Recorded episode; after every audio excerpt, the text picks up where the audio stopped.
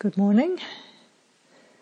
So over the last few days we've been exploring the first and the second establishments of mindfulness, which are mindfulness of the body and mindfulness of feeling tone or Vedana. And this morning I'd like to continue our tour of the Satipatthana Sutta by moving on to the third establishment of mindfulness, which is mindfulness of the mind itself. And in the sequence of how these four establishments of mindfulness are laid out, as I've been emphasizing, we start with experiences that are fairly straightforward and tangible and concrete, such as the body and physical sensations. Then with Vedana or feeling tone, our mindfulness starts to get a bit more refined so we're recognizing just that basic hit of pleasant, unpleasant, or neutral. And the experience of Vedana is interesting because it's not purely physical and it's not purely mental. It's uh, it has aspects of both. So it's a kind of a bridge between the first foundation, mindfulness of the body, and the third foundation, mindfulness of the mind. And as I've been emphasizing, Vedana plays a very significant role in influencing most, maybe even all of our mental activity. And that in turn affects how we speak, how we act, how we are in the world, and even who we take ourselves to be. So this morning I want to begin exploring the third establishment of mindfulness mindfulness of the mind in a bit more detail. So we start to open up with this uh, field, that open up the field of our awareness to look very directly at the contents of our mind, at our mental activity, to begin to pay attention very directly to our thoughts, to our emotions, to our moods, to our mind states all aspects of mental activity. So I'm breaking it down into slightly different categories. Thoughts, just basically any kind of mental process. So for some people, they're uh, they're more verbally oriented. So thoughts tend to come as sort of words in the mind, a sort of inner dialogue. At other times, thoughts appear as uh, visual images. Some of you have mentioned uh, visual seeing, mental images. Sometimes we can hear music or other types of sounds, voices. So thoughts is just all kinds of uh, mental activity generally. And then emotions also have a bodily and a mental component. So for example, if we feel anxiety, we might recognize it as uh, rushing thoughts in the mind, sort of panicky, jittery thoughts in the mind, but then also in the body. Often there's a faster heartbeat, or the breath becomes shallow, or there's a kind of churning in the stomach and so on. So we uh, can know emotions as uh, particular sets of thoughts that have a bodily component to them. And usually emotions are relatively short-lived, as distinct from what I'm calling moods, which are kind of more of a base level of emotion that sticks around for a longer time and it's a little bit more in the background. So because they're more in the background, they're often hard to see. So we, we talk about having a bad mood, for example. But if we pay attention to it, we might start to notice, well, it's kind of a little bit of a flavor of mild depression or overtones of irritation or frustration and so on. Perhaps a little bit of self-judgment thrown in for good measure. And usually a whole pile of resistance. So I think of moods as being sort of uh, compounded and compacted emotions in some way. Whereas uh, what we ordinarily call emotions are just one specific flavor. And then mind states in this category, I include basically any mental experience that doesn't fit under thoughts, emotions, or moods. So more of sort of mental qualities.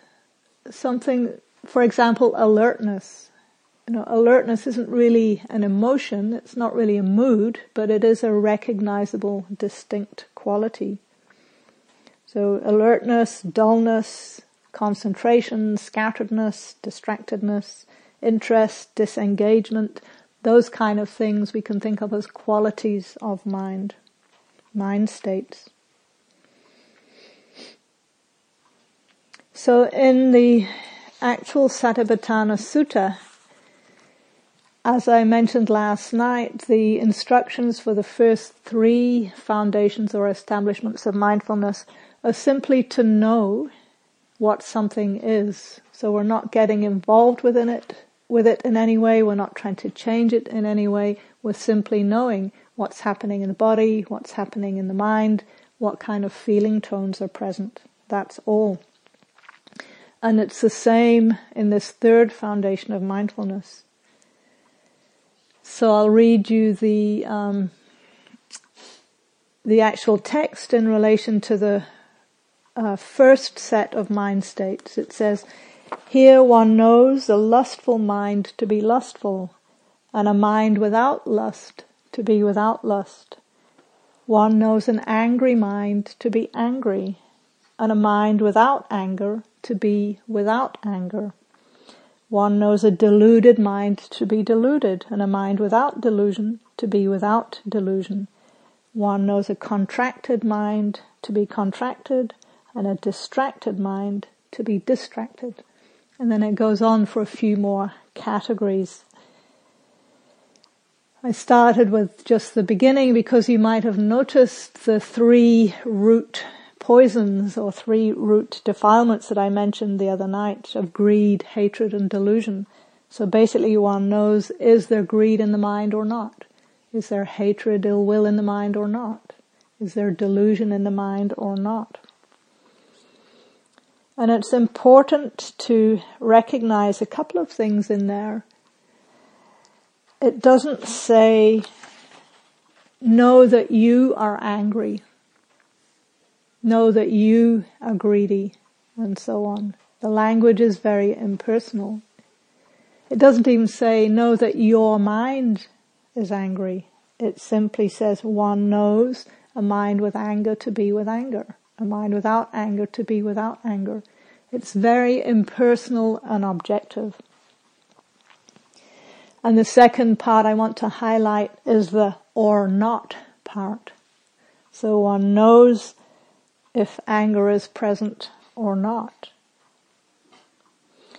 And again, because of this inherent negativity bias, most of us are much more aware of when there is anger and greed and so on as when there is not. So a big part of this training is really starting to notice when the mind is free of those things and to really let oneself appreciate. There's no greed, there's no hatred, there's no delusion. So here again in this third establishment, we're cultivating the quality of bare awareness simply knowing what's happening in the mind. And that is pretty different from our habitual, ordinary way of relating to our thoughts. For the most part, I think we have two pretty contradictory attitudes to our mental activity. One common tendency is to just dismiss things. Oh, it was, it was just a thought, no big deal. So for example, if I'm stewing with resentment towards a coworker and I'm sitting at my desk just thinking of all the ways that I resent her or whatever, part of me can say, well, it's just thought, it doesn't matter. But the Buddha was very clear that the quality of our minds is going to influence our actions of body and speech. So the more we're fostering that kind of hindrance of aversion or ill will, we're potentially setting ourselves up for acting in ways that are harmful to the other and to ourselves. So we definitely, in these teachings, want to be taking care of our mind states. So I often quote the opening lines of the Dhammapada, which say something like, with our thoughts we make the world, speak or act with a corrupted mind, and suffering follows. On the other hand, speak or act with a peaceful mind, and happiness follows.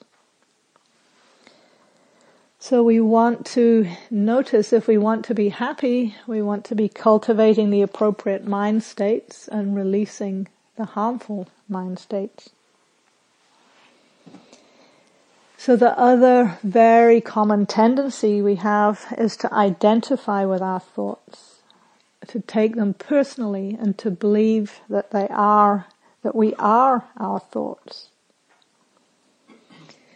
And it's kind of, it's quite fascinating. I think probably many of you have, even on this retreat, had an experience of sitting there, just knowing your experience, things coming and going, perhaps at times thoughts just coming and going, quite ease, quite at ease, quite natural. And then some random thought comes out of nowhere and boom, we grab onto it take it to be real, personal, and our whole world changes in a nanosecond. And suddenly we're like lost in misery and self-judgment and shame or rage or whatever it might be.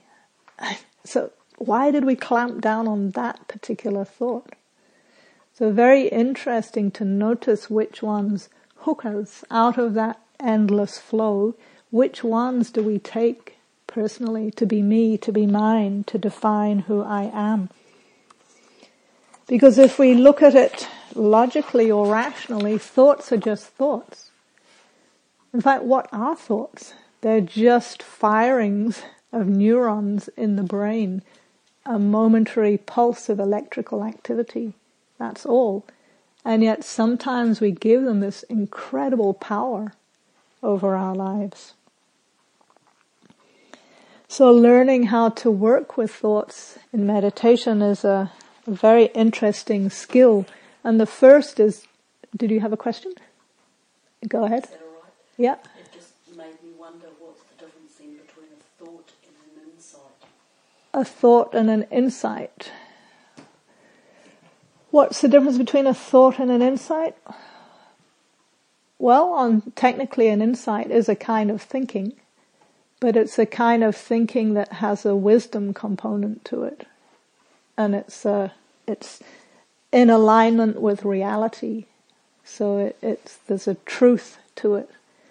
Whereas if we look at our thoughts, it's actually pretty humbling how many of them are distorted, deluded, self-referencing, and so on. Does that make sense?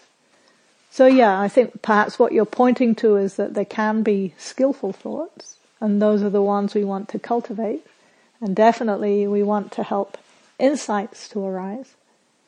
But for the most part, I'm talking about the ordinary, everyday blah, blah, blah, blah, that's just kind of going on in the background.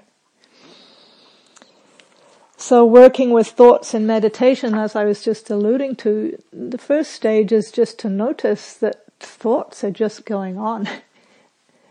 and we don't have to um, believes everything that passes through our mind. So the, in the Buddhist teachings, the mind is the sense door, it's a sense organ. So just as the eyes see, the ears hear, the mind thinks. It's just what it's doing. So contrary to popular opinion, meditation in this tradition is not about trying to stop thinking. That would be sort of like trying to stop seeing or trying to stop hearing. Not so useful. Yes, Katrina. I'm wondering, insight, maybe it rises out of a meditative, reflective, intuitive. Yes. Rising up in yes. that way. Whereas I know my thinking is just completely zoom, zoom, zoom, zoom, zoom. It's very fast. Yeah. yeah. So what you were just demonstrating with your body language was you said insights arise and your hands were sort of down more towards your body, and then by contrast, the zoom, zoom, zoom is sort of up in the head. So the insights, at least in my experience, are coming from a more embodied understanding and not so much ordinary intellectual thinking. Yes. In this way, would the would these are people referring to as insight be related to the fourth foundation of mindfulness, the Dhamma? Uh, I, I mean, Dhammas means the the Buddha's teachings and the truth of how things are.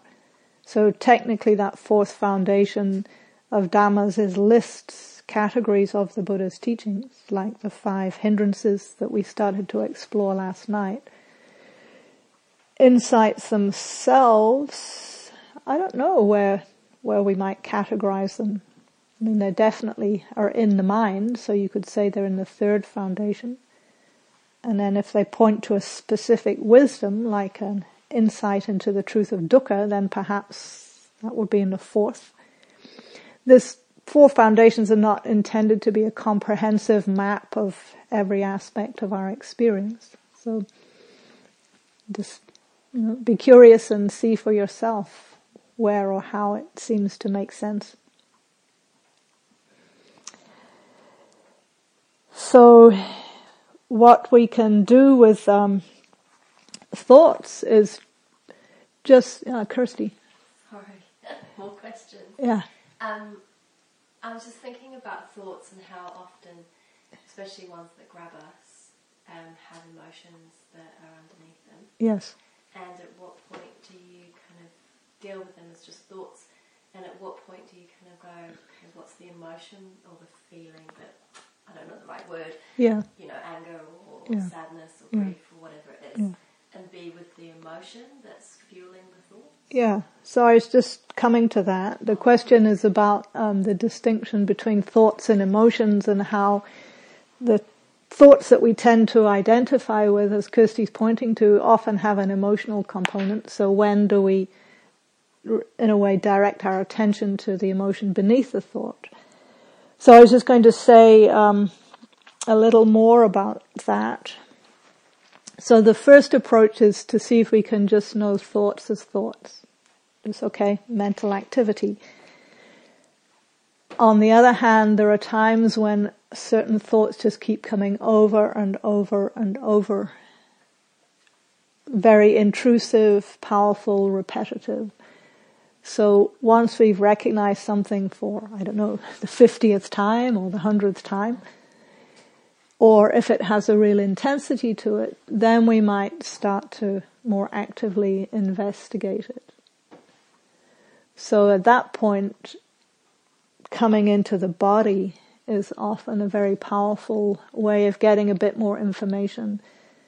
And if something is repetitive, it's often because um, the intellect is in some way trying to disconnect from the discomfort of the felt sense of the emotion. So this can be tricky terrain, and I don't want to go into it too much right now. We'll talk about that later.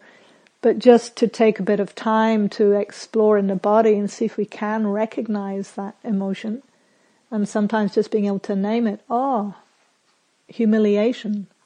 Oh, resentment.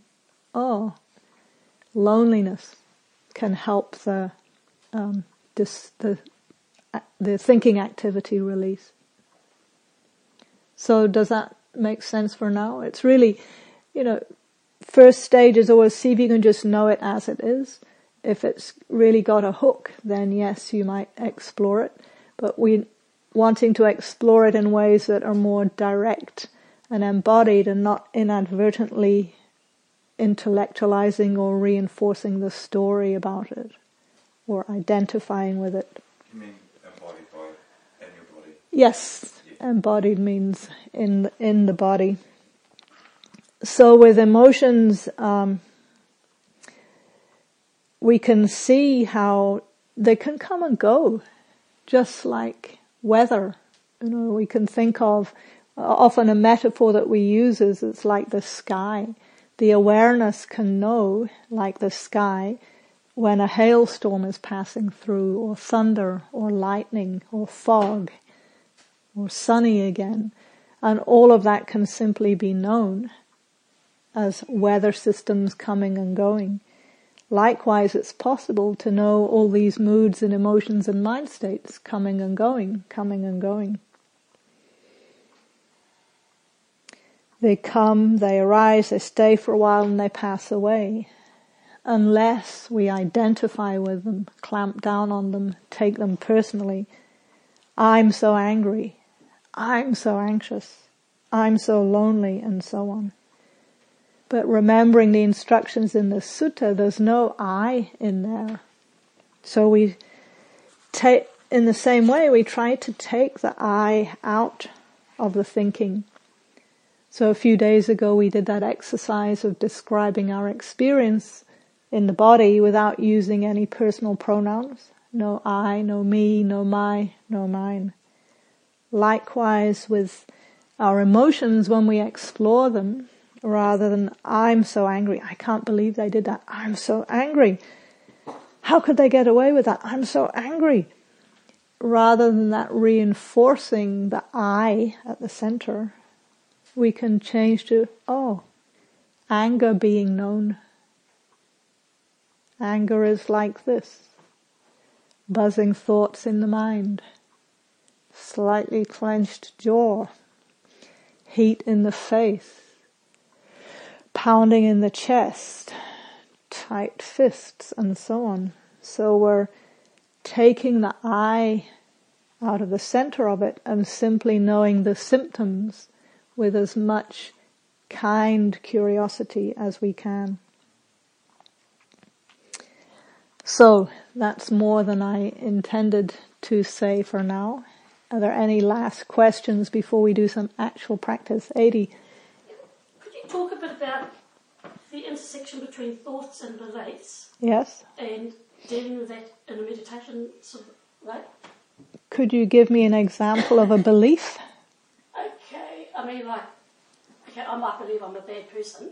Uh-huh. Okay, but that uh-huh. might be a solid belief I have in my head. And then I might have the thought that comes up, oh, I dropped my can. Oh, I'm really bad. This is really terrible. I just interrupted the whole meeting or whatever. I mean, yeah. That's a thought. Yes. A thought that fuels a belief. Yeah.